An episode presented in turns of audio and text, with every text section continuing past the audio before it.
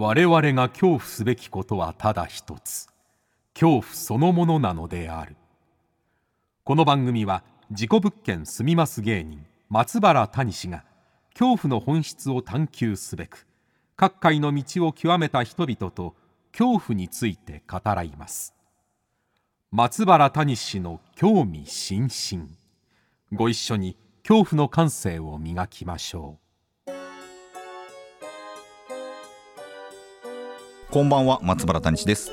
今夜の対談相手はドラァグクイーンのサマンサ・アナンサさんです。幼少期から英才教育を受け学生時代はアメリカに留学。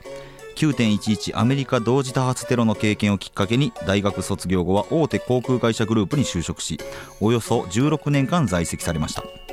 2005年頃からドラァグクイーンとしての活動を開始。その高いトークスキルと唯一無二の経歴が注目され観光庁が主催するショーやガールズコレクションへの出演航空会社のキャンペーン大使を務められるなど多岐にわたる活動をされています。そんなサマンサさんとの対談をお聞きいただくのですがえー、まずドラァグクイーンっていうのはどんな世界なのかっていうねお話を伺いましてですね。あとご自身の体験談としてお盆にまつわるある偶然の出来事という話であるとかですね。まあこの9.11の話ですよねこれはなるほどなというかあそういうことでそうなったのかといういい話でしたよね是非ともねあの聞いていただきたいなとはいということで番組をお聞きの方は是非ハッシュタグ興味津々、ハッシュタグ興味の今日は恐怖の今日です。ハッシュタグ興味津々で感想などをつぶやいてください。それではお聞きください。どうぞ。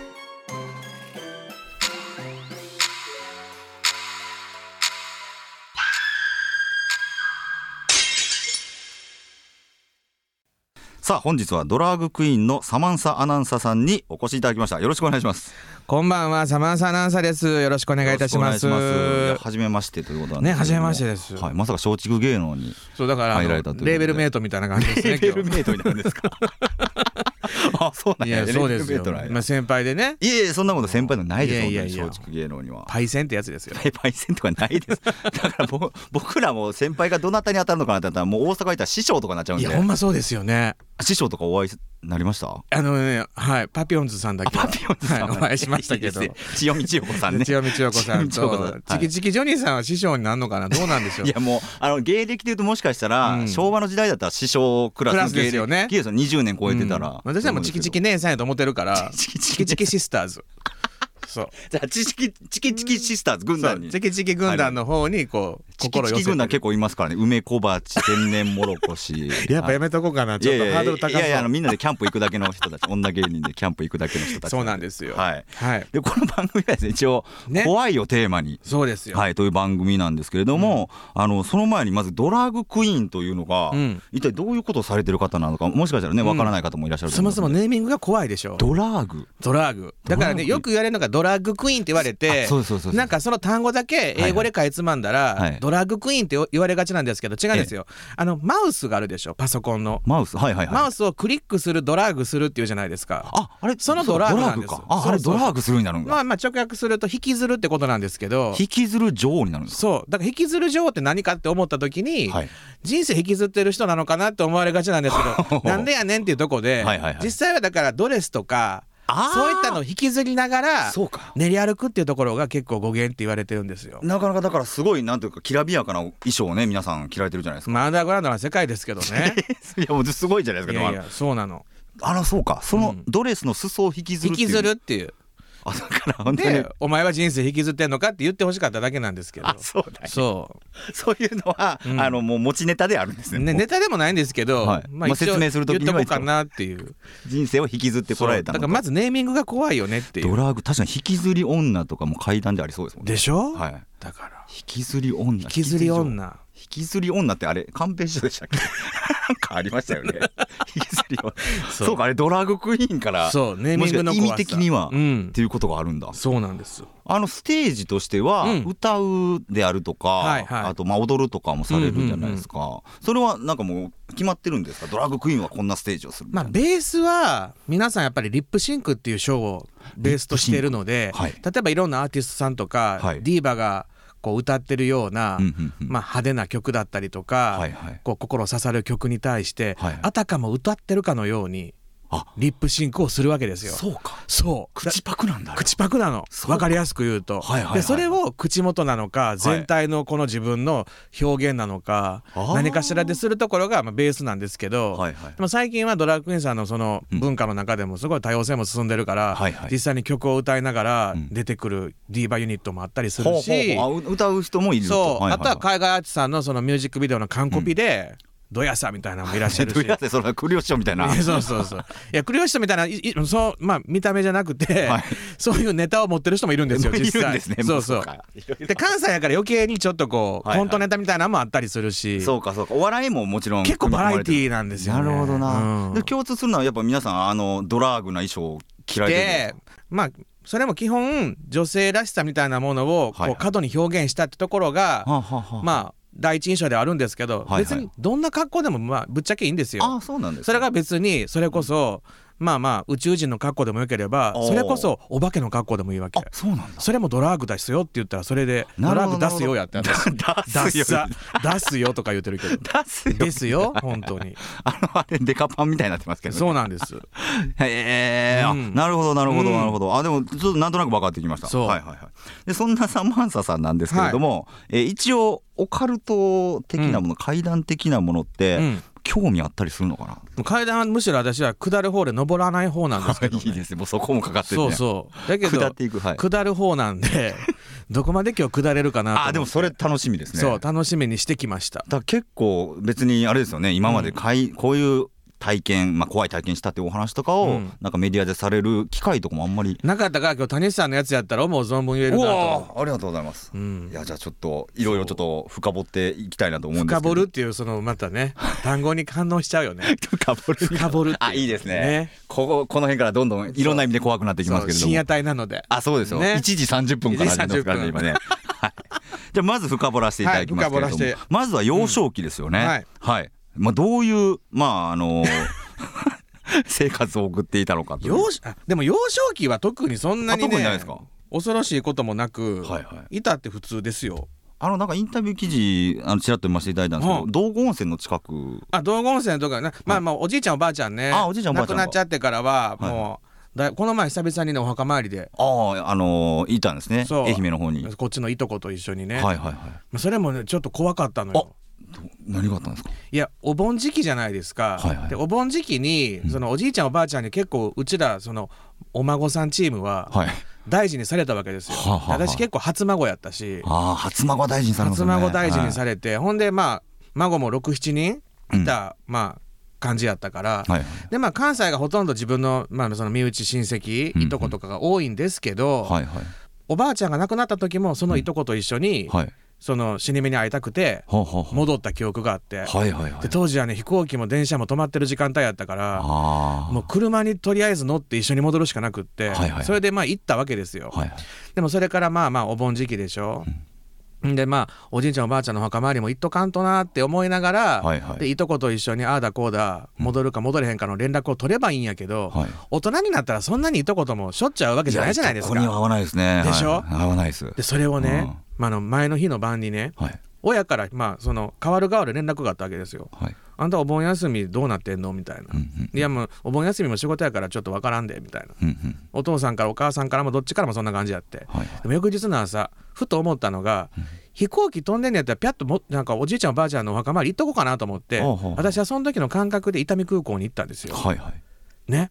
で伊丹空港で出発までに40分あると思って当日のチケットを自分で購入して、ラウンジに入りました、はいはい、そのラウンジで目の前に5年ぶりですよ、はい、自分のいとこがいるの。おそこで会うんだ。ええー、と思って。ほう。ほな私も5年ぶりやから お互い見てくれちょっと老け込んでるし ちゃうかったらどないしようと思って。はいはいはい、でまあその子まあ名前が仮にリカちゃんとしますよ、うんうん、リカちゃんって言おうかどうか悩んだんですけど、はい。はい、小声でね、うん、リカちゃん。って聞いたら、はい、向こうも私に、まあ、サマンサさんとは言いませんけど、まあ、お名前で。まあでも「サマちゃん」って言うから、うんまああんた何してんの?」って言ったら「うんうん、いやおじいちゃんおばあちゃんお盆前にお墓参り帰っとこうと思って」って言うから「私もやでって言ってほんで2人でこれを全いとこに、うん、いとこの共通いとこラインがあるんですけどいとこライングループいとこラインにお互いが送って、どういうこと？あんたら2人がそこで鉢合わせてんの？ってなって。それ別にあれですねこの日にみんなで行こうとか決まってるわけでもないわけですよ、ね、ないのに、うん、その2人と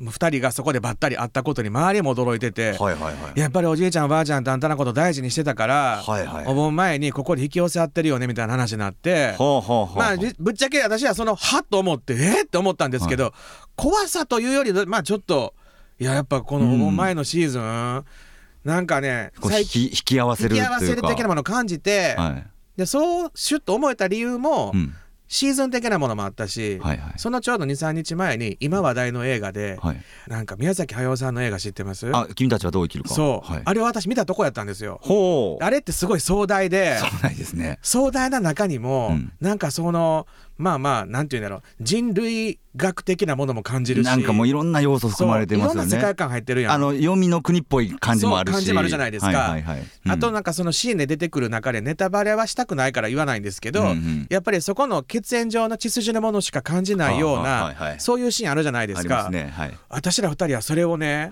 その時にふと思ってねはい、ね宮崎駿見たって言ったら、うん、見た。私も見たって言って。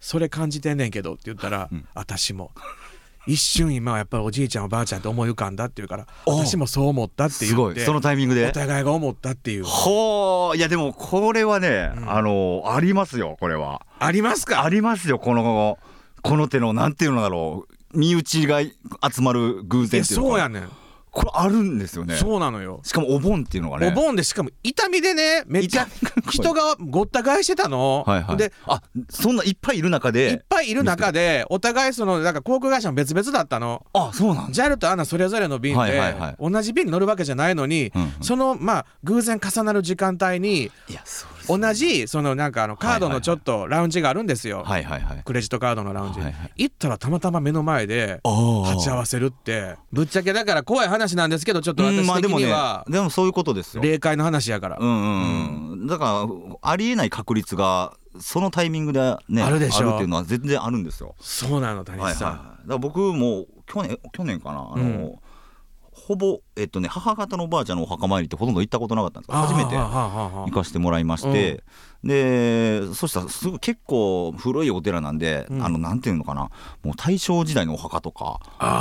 なんかほほんともう石ころやんみたいなお墓とかももうずっと置いてあるんです。だからもう土葬だったんじゃないかなぐらいみたいなお墓とかも、うんうん、でその中の一角に、まあ、うちのおばあちゃんのお墓があって、うん、でなんかねあのお花がすごい、なんだろう他に参る人いないはずなのに、はいはいはい、綺麗になっていてえどういうことだろうってなってで、まあ、母親が、うん、あれこれもしかしたらなんかこのお寺を管理している方が、はい。はい、確かその昔おばあちゃんにお世話になったという方がなんかそのお寺に関わってるっていう噂というか話を聞いたことあると、でもそれはもう何十年も前の話だから、うん、何十年というかおばあちゃんがまだ若かった頃の話だから、うん、50年60年以上前の話だから、うん、もしかしたらそういう方がいらっしゃるのかもしれないと。うちのばあちゃん、ね。うん、で、うん、パッて見たら遠くの方にお墓のそのなんていうか敷地内の墓、端っこの方に一人おじいさんが立ってた。立っていて、あの人かもしれないって言って、なんか母親が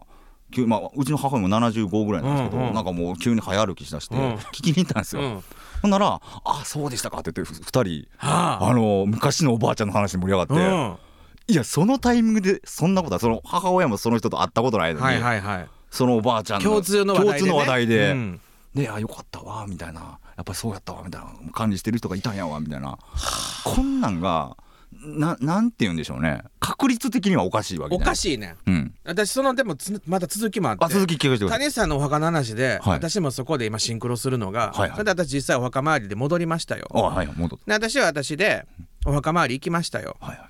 お線香がさっきまで誰かいたなってお線香なわけ。まだ煙が立ってるわけ、はい、まさにねめっちゃ近いですねこのそうそう。あれ？と思って、はいはい、ほな私これは誰か来てたなと思ったから、うん、またグループ LINE の いとこ LINE に「今お墓ですおじいちゃんおばあちゃんの」って、誰か来てましたか?」って言ったら、もう一人会いたかったいとこがちょうど15分前にそこに行ってたよっていう。で私もそれでお線香あげて帰った、はいはい、ほなまたいとこのグループ LINE に「すいません今お線香まだ煙が生きてるんですけど誰か来てましたか?」っていうか「私です」続いていく。そう。続いていく。だからまあまあ一番メインどころのいとこの家系3家系がちょうどこの順繰りでね、はいはいはい、そこでまあ結局いたよっていうのは、うん、これやっぱりおじいちゃんおばあちゃん一人一人じゃじっくり会いたかったんやろねって言って。はいはいはいはい。なんか不思議な不思議ですね、まあ、どう解釈するかは人それぞれなんですけど。本当そうなんですよ。でも不思議やってんなんか、うんうんうん、まあ、その日一日でそれが出来事が起きてるわけですもんね。そう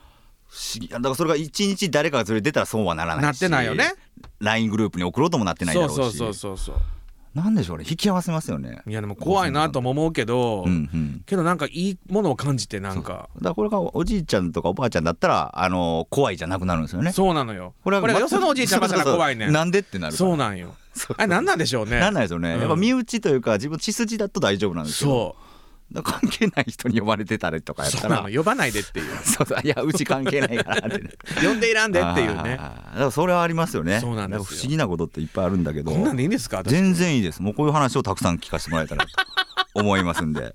はい、はい、でまああのー、サマンサさんが、うん、まあドラッグクイーンになる前にいろんな職業もされていて、うんうんうん、でいろいろなんか語学もすごい勉強されていたという勉強っていうかただちっちゃい時に私はちょっと英語の学校に行ってただけ英語っていうかその、はい、今でいうインターっていうんですか、はあはあ。結構だから親御さんがすごい教育熱心な方っていうことになるんですかね。いや多分頭おかしかったと思ううちの頭が、うん、もう勉強せ勉強せみたいな感じなんなんかでも習い事多かったかな、はあはあ、いろんなもの手出してみて。はいはいはい、はい、まああかんかった習い事ももちろんあるし向き不向きで、うんうん、はいはいはいでまあそのいろいろまあ勉強していく中で、うん、まあ、航空業界を志すと、うん、はい、これこれ。どういうきっかけなんですか？これねまあまあ飛行機って乗り物はどの乗り物よりも結構好きではあったんですよ。はいはいはい、あの新幹線電車、うんうん、バス車なんかいろいろあるじゃないですか。はい、飛行機ってやっぱこうパッて見た時飛行機雲通ってたら飛行機雲や思ってたりもしたし。はいはいはいなんかもう空を飛ぶっていう乗り物自体がちょっと子供ながらにワクワク感があって、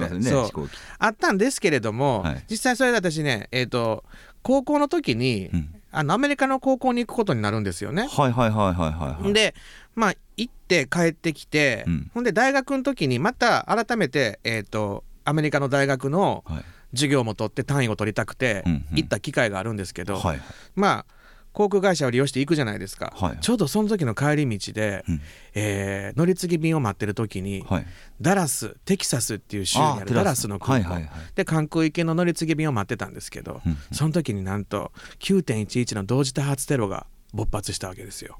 えそダラスにいる時に？いる時に。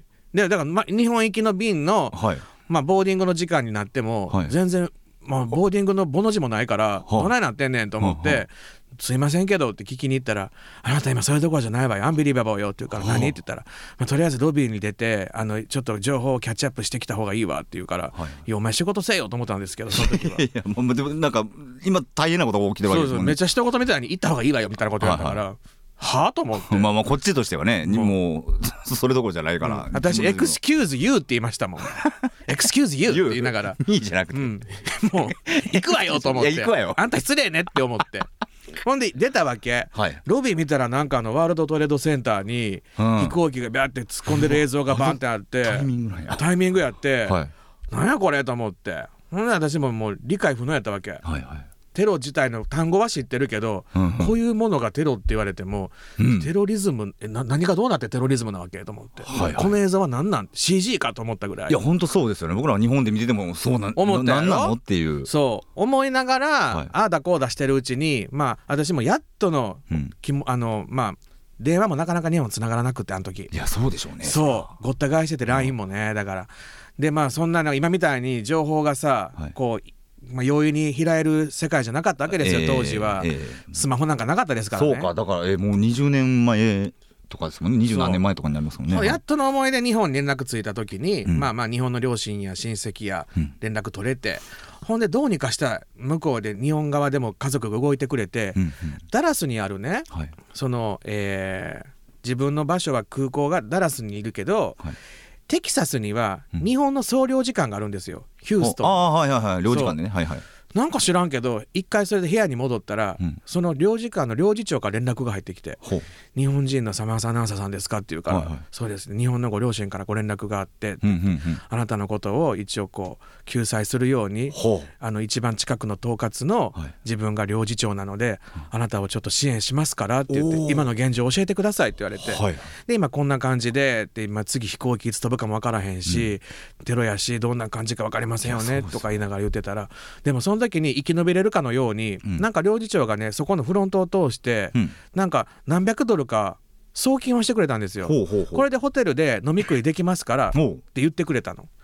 その時なんて守られてるんだろうと思って。で帰りの便も極力まあまあ手配進めてくれてるっぽい感じがしたから、まあ安心は若干したんですけど、それでもロビーに降りたらみんながねもうひしめき合ってて。パニックですよね。そう。だから南米に行く方々もそこにいらっしゃって息子に連絡しようにも連絡取れないとかいう人たちがごった返してたわけ、はいはい、私はその時にふとね自分にできることなら何かないかなと思って、うん、電話のかけ方がわからないおじいちゃんおばあちゃんに話しかけて「あ私そうやったらちょっとあの KDDI に言ってこれとコールかけれるようにちょっとやるわ」とかやってみたりとか、はいはいはい、翌日空港に行って自分が乗りますっていう意思表示に行かなあかんわけ、うんうん、その時も「よかったら一緒に行きますか?」ってその人らを連れて行ってほんで毎日航空会社の人たちとコンタクト取るわけですよ、はいはいはい、今日帰りたいです帰りたいですって言って、はいはい、でも向こうもいつ飛ぶか分かりません。っつって、うん、行ってるうちになんかその航空会社の人たちのそのまあ、対応力、はいはい、様子を見た時になんて大変な中でも冷静さを保ちながら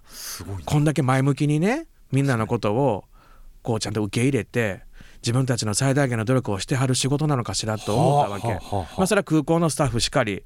で帰れますよって決まった便に乗った時も乗客のその気持ちの不安をテロの直後だから払拭するかのようにすごくいいような対応を乗務員の方がしてくれたわけですよ。はあはあはあ、いやだってで自分たちも何が起きるか分からない状況で。で実際自分たちの同僚が亡くされてたりするわけじゃない。そうか。飛行機、ね、そうでもその時にいろんな話をしてくれてね、うん、でなんか私もその時にはこの方々の職業っていうのは単にこう収益をね測るだけのものじゃなくって、ちゃんとこう気持ちに寄り添ったりとか、やっぱり文化は違えど国と国を結ぶ路線やから、やっぱりその多種多様な人種が乗ってて、うん、異文化同士であってもその点と点を結ぶ上でね、はいはい、ちゃんとこの心の部分も汲み取りつつ、まあ、ちゃんとそういうつなぎ手をしてるようなお仕事で素晴らしいなと思って私航空業界で働くと思ったもうそこで？そこで。それを見てそう。その方たちの姿を見て。う、ん、はあ。そう。そこからなんですね。それからやねんな。あの9.11がなかったら多分ね公共が行ってなかったかもしれないですね。かもしれないってことか、うん、だからもうその精一杯やってるやられてる姿が、うん、もう自分もそれになりたいというか。そうそういう人になりたいその中の何かの仕事に就きたいと思ったんでしょうねきっと。何になりたいとかその時点ではなかったわけだからまあまあそれが客室乗務員なのかパイロットなのか、うん、まあグランドスタッフなのか分かりませんけど、はなんかそう携われる仕事に就きたいと思って。でそこからその勉強されて、うん、もう新卒でね就職活動して。航空業界を結構メインに受けましたね。でそこからこの航空業界はどれくらいらあの、ね、在籍されるんですか？多分ね16年。16年。いたような気がするな。はあ。16年。そうでもやっぱりいろんな国行かれるわけじゃないですか。まあ国というか私はいろんな部署を体験させていただいた。部署？部署をねだから国際線の、まあ、旅客サービスする部署だったり、はいはい、ラウンジのサービスをする担当だったり、うんうんうん、あとは VIP のアテンドをしたりとか。あそういうのも含まれるそうあとは人事とか採用の総務の仕事だったり、はいはい、学校のその就職セミナーの説明会に参加するまあ、説明する人だったりとか、はいはい、あとはなんか LCC、うん LCC が当時なかったから、はいはい、そうか LCC ってないのか当時は。当時なかったんですけどもそれを初めて私がいた会社が作るって言って、うん、LCC の部署ができたんですよ、はいはい、LCC の部署にも行き、うん、あとはまあ経営もどんどん統合が進んでいったから経営統合のプロジェクトに入ったりとか。もうなんか本当会会社のあれですね。そう。人材育成に入ったりとかいろんなことをやらせていただいてまあいろんな文化いろんな価値観のもとに幅を広げてもらった16年でしたね。はあ。その中でなんかこの価値観が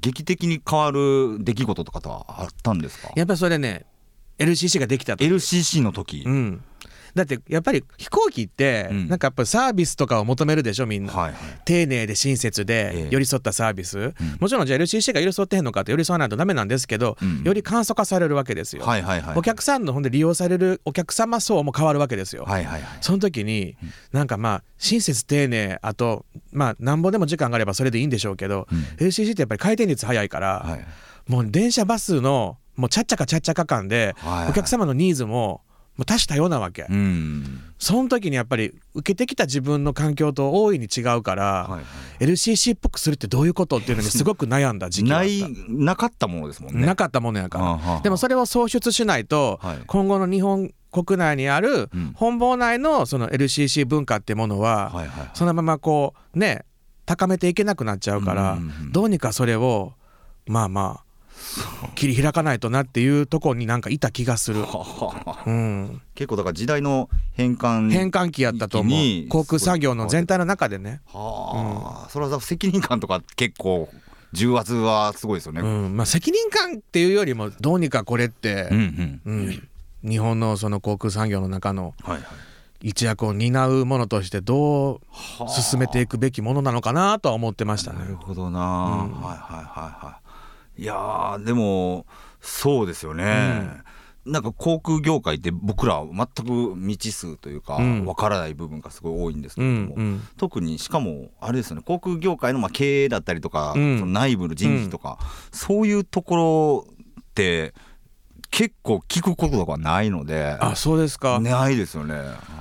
どういう人たちがどういう人たちが？どういう人たちまあでも言っても、はい人と人の世界だと思うんですよ。はいはいはいはい。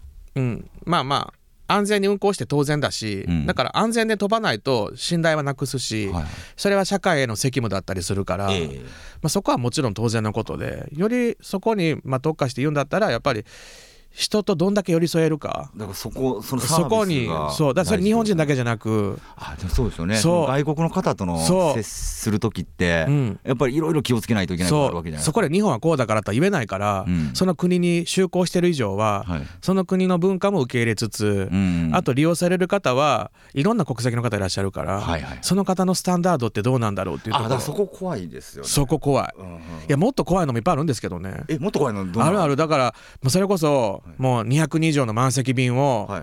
もう玉突きで満席にしないといけない時あるわけですよ。1時間おきに香港便の便が飛ぶけど、はいはい、香港便の便が全部溢れてるわけ予約数が。怖いな。だから次の便次の便に振り替えを依頼して、はい、でコンペンセーションって言って、はい、今回これだけのお支払いがありますから次の便に乗ってくれませんかって言って、満席満席満席で飛ばしてんのに、最後の便でじゃあその飛行機いきなりエンジントラブルで飛びませんとかね、ああもうどうなるのあっちゃーよもう。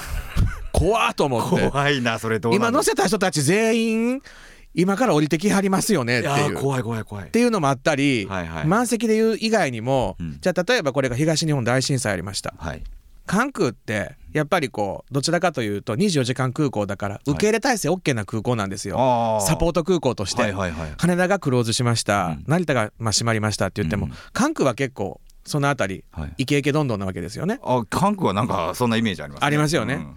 会場やし、はいはい、ほんならその時にじゃあ東日本大震災で日本行きで着陸できない飛行機が今から1時間半のうちにどんだけ来んねんっていうぐらい本来関空に来るはずじゃなかった飛行機がもう30分おきに到着するわけ。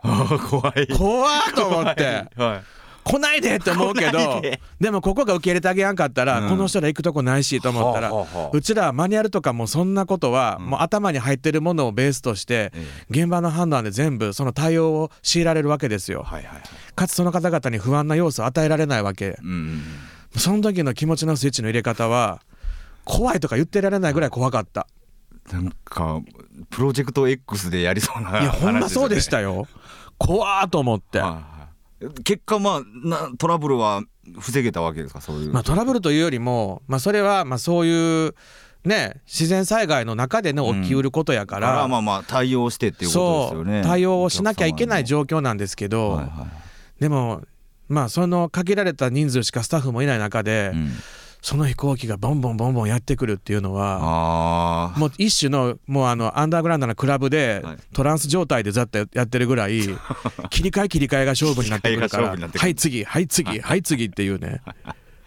エンドレスですね。はあ、うん、結構一つの判断ミスとかもえらいことになったりもするなってくるし、はい、まあでももう本当関空のあのターミナルが溢れ返ってましたからね、うん、でそれをまだ関空のその溢れ返ってたっていうのがお客さんだけじゃなくって一、回台風かなんかの影響でね、はい、関空の橋自体もそう。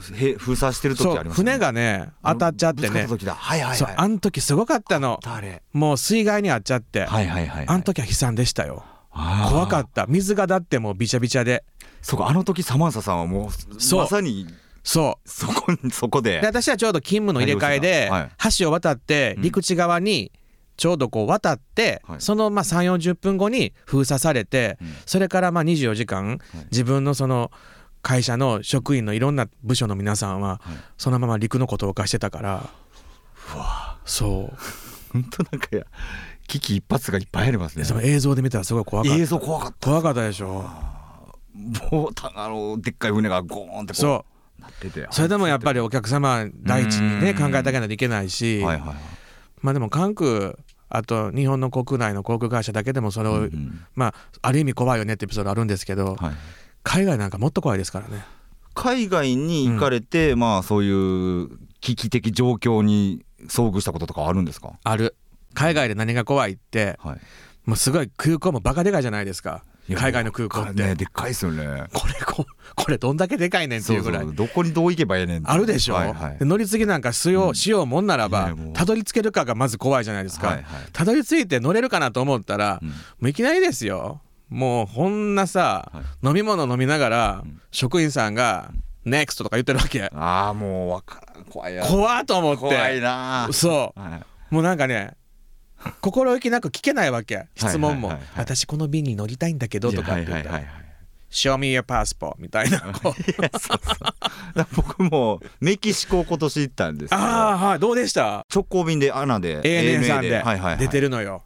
でまあなんとか着いて標高高いのよ空港のあメキシコはそうよ。そこ遺跡の上にあるんですよねそうそう。か。だから燃油もすごくかかるの。ああそんなんもあるんだ、うん、ほんでいやほんでほんで。で、あのー、あれなんです。入国審査です、ね、はい。そこがもう本当に言葉が通じなくて、うんででも後ろめちゃくちゃ並んでるわけですわかりますわかります。でどう何も通じへんしなって思いながら一応地球の歩き方も持ってきてるけどどっかでなんか地球の歩き方を空港で見てるところを見られたら、ダサいから。そうあの狙われるぞと。はいはいはい。盗賊団に狙われるぞとメキシコやからね。っていうのが書かれてあるから、もうそれ真に受けてわこれも見られへんしなとか思いながら、ドイツが盗賊団やと思いながらね。なんかリュックの底をナイフで切られて下取られるぞとか。そっくりなくなってるねんて。そうあるんですね。あるんです。怖いから取れなくて、うん、ででも英語もそんなもう片言でしか喋られへんから、うん、全然通じへんから、うん、でなんか最終的にあのー、なんか一回こっちのいといてみたいな感じ。のいといて、ちょっとのいといてみたいな。でこうバーって並んでる人がパンパンパンパンこう進んでいって、はいはい、でそこからあのちょいちょいって言われて、でもでも何言われてももう分からないんで、うん、うん、まああの、うん、ジャパニーズあジャパニーズ。みたいな、はいはいはい、あの何も、うん、何も悪いことはしてませんみたいな、うん、でそっから結局なんでしょうねあのしびれ切らして入れてくれたみたいな。あ向こう側が、はいはい、拉致開けへんわねと思って、まあまあはいみたいな。でもそもそもね日本の空港では感じないような、なんか怖さないですか、海外って。なんか。でしょ？うん。なんかあの、セキュリティ通る時も怖いし、入国の時も怖くないですか、海外の方が。なんかね。この威圧さ、なんやねんと思いません、これ分かんないですけど向こうの方からしたらそれが普通なのかもしれないけど、でも日本を知ってるから。はいはいはい。なんかなんかススーンとしてるし。ねちょっとお尻に力入りますよねこっちも。キュンとなっちゃって。怒ってんなキュンとね お尻守らなきゃっていう。どうなってんのやろうっていうのはありますムキムキやし。そうなのよ。その怖さは確かにある。みんながなんかもうほんとね、うん、コマンドみたいに見えてきて。そう分からないぶっちゃけでもそうですからねなんか事件があったらすぐにあの人たちって出動できるぐらいの、訓練され訓練受けてるから、はい、空港警察とかえげつないですよもう。はあ、うん、空港警察の方そう。空港のセキュリティってなんどこのセキュリティよりもやっぱり高めに設定されてるじゃない、そうそうそうだからもちろんね悪い人を捕まえてはほしいんだけどそうなのよ。自分が捕まったらめっちゃ怖いなっていう。もうピーってなった瞬間に怖いと思うわけ。無実。僕何もしてないんですけど、う。ん、そそれが怖かった。持ち込んだらあかんようなものがあれをものならばねえ。なんで持ってんねんってすっごい言われるから詰め寄られて「いやもう捨てて捨てて捨ててください」っていう。そう。いらないです。いいのいいのっつってね そうとりあえずあの解放してくださいそう。あのやつですよね、うん、怖いでしょ？海外っていうだけでやっぱあの怖さがありますね。怖いのよ。オビエル・ザビエル。オビエル・ザビエル出た、うん、なんですかオビエル・ザビエルって。なんかオビエルだけじゃちょっとパンチが効いてないから。ザビエルがザビエルに乗っかっとけと思って。ザビエルに乗っかる歴史で習ったから オビエル・ザビエル使いたいな。そうそうそうそう。いいなそうそうそう。使ってください、はい。うん、使います二丁目のママも使ってるけどね。オビエル・ザビエル。オビエル・ザビエル。オビエル・ザビエルは結構みんな使ってるんですか結構おね業界は使ってるかも、業界の結構みんなが使える共通の言語になるわけです、うん、あとどこまでとかね。IKKO さんがどんだけやったから、はいはい、なんか例えばそれをひっきりなしにやってて、うん、いつまでやってんねんっていう時に「どこまで?」とかって。いやそれどんだけじゃないですか。いやどこまでなんですよ。どこまでどこまでやり続けんの？っていう。あはは、うん、どんだけはいないわけですよねもう。どんだけはもう IKKO さんですね、うん、だから IKKO さんが使ってるからもうどこまでになる。どこまでっていう。あのそんなもあるんやなよくだからいろんなとこね行かれますよね。まあ私別にそんなねずっとあの専門的な専門職の飛び職じゃなかったから、うんはいはい、別に客事乗務員っていう職種だけにこだわって飛んでるわけでもない人やから、うんうん、まあその言うほどね CA さんほどはバンバン行ってないですけどまあでもそれでもいろんな国行きましたけど、はい、まあ空港の怖いっていうのはそういうとこが怖いのと。はい。ネクスト以上に怖いのが、はい、飛行機のお手洗い。お手洗い。結構なんか外国人の方体格大きいから大きいです。その方々が出てきた瞬間のトイレに入るのが怖いの流してるよねっていう。これ自分のタイミングで詰まったりしたらどうしよう。嫌だよねって思いながら。でまあまず開いてみてあ、はい、よかったと思うけど、はい、今度は流す時の、はい、あのジェット感が怖いの。あ圧すごいですよ、ね、そう私ここに何か落としたものならば もう外にバー行くんちゃうかな思って。いやほんまにシャー行くじゃないですか。あれ怖いんですよ。怖い。便所が怖い。便所が怖い。怖いほんまに怖い。えー、爆風スランプですから本当に。爆風のスランプ。吸い込まれちゃって。吸い込まれて爆風スランプになっちゃうそうそうそうそう。シャーいきますからね。シャー怖い。怖い。はいということで。でも怖いでしょ？怖いです。はい。いやえー、じゃあちょっとねあのーうん、来 来週はですね、うん、えー、ドラァグクイーンの世界のお話とかもね来週も来ていいの私？もちろんですもちろんです。はいはい たくさんお聞きしたいと思いますので、はい、来週もねあの、はい、サマンサさんにはお越しいただきたいわかりました。とりあえず一週目は。はい、はい、どうもありがとうございます。ありがとうございました